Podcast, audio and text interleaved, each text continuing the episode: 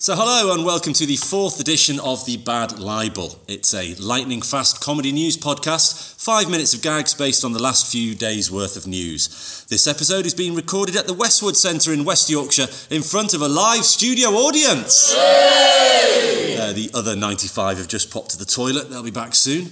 Today's episode was written by Alan Finnegan, Stephen Cookson, Rob Thomas, Kevin Moore, Nicola Houghton, John Reynolds, Joe Popperwell, Paul Savage, Pete Hawkins, Martin Cowles, Mark Williams, Ian MacDonald, Russ Bravo, and Simon Butterworth. And we have Sarah Thomas on piano for the big finish. Uh, if you want to write for the Bad Libel, get in touch with me, Rob, via www.robbyt.co.uk. Okay, today's theme is the Rio Olympics, an event that has confused millions of Brazilians by giving them a reason to have a massive party that isn't just because it's carnival. Ah, uh, yes, the Olympics are here. Time to listen to commentators asking male Olympians what it's like to be successful and female Olympians what it's like to be a woman in sport. According to a report, male commentators have been undermining female athletes by linking their medal success to their male partners. The report was written by the award winning journalist Katie Smith, who was taught grammar by her school teacher Kelvin Dawson, funded through university by her father Peter Smith, given a first job at a newspaper by Alan Moss, and handed her award by Chris Patton. After the recent drug scandal, the captain of Russia's women's volleyball team has hit back, saying, None of us are taking drugs. Other women too scared to speak, but we have balls.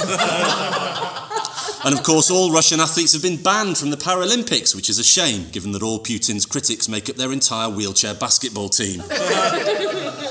and so to swimming, and tests have been carried out as the Olympic diving pool turned green overnight.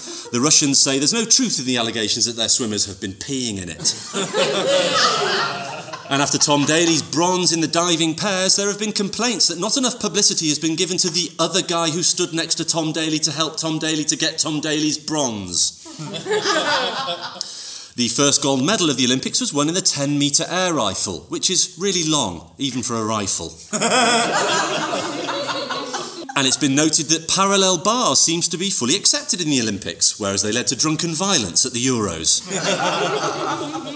In athletics, we've heard that Caster Semenya has ditched the 400 metres to focus on the 800 metres, knowing she can still win the 400 metres on the way.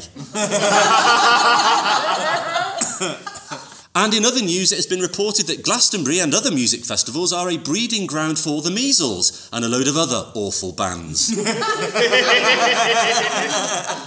MPs are set to fight new grammar school plans. One MP said, This is really, really, really, really important, as grammar at school has been bad, and going into the future, it wouldn't be great neither.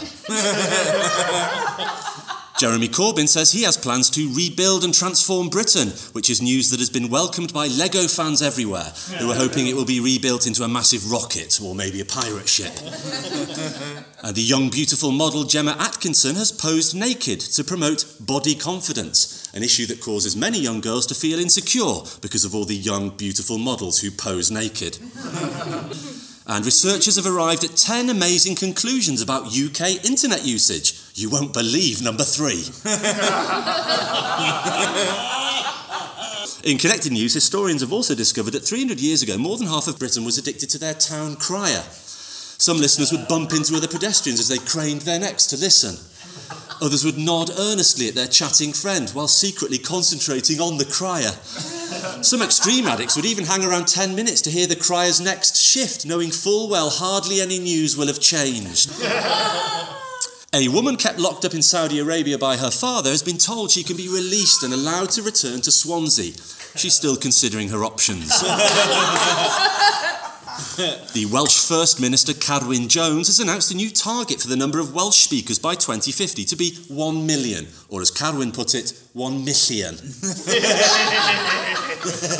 and a weather update. There is disruption as high winds batter Scotland, which seems fair enough as they batter everything else. A market research has shown that areas with wind farms do not discourage holidaymakers, with many indicating they are still big fans. so that's it. Please check out the Facebook page www.facebook.com forward slash bad libel. And to finish, we go live to Rio, where our high pitched cabaret singer will close out the show.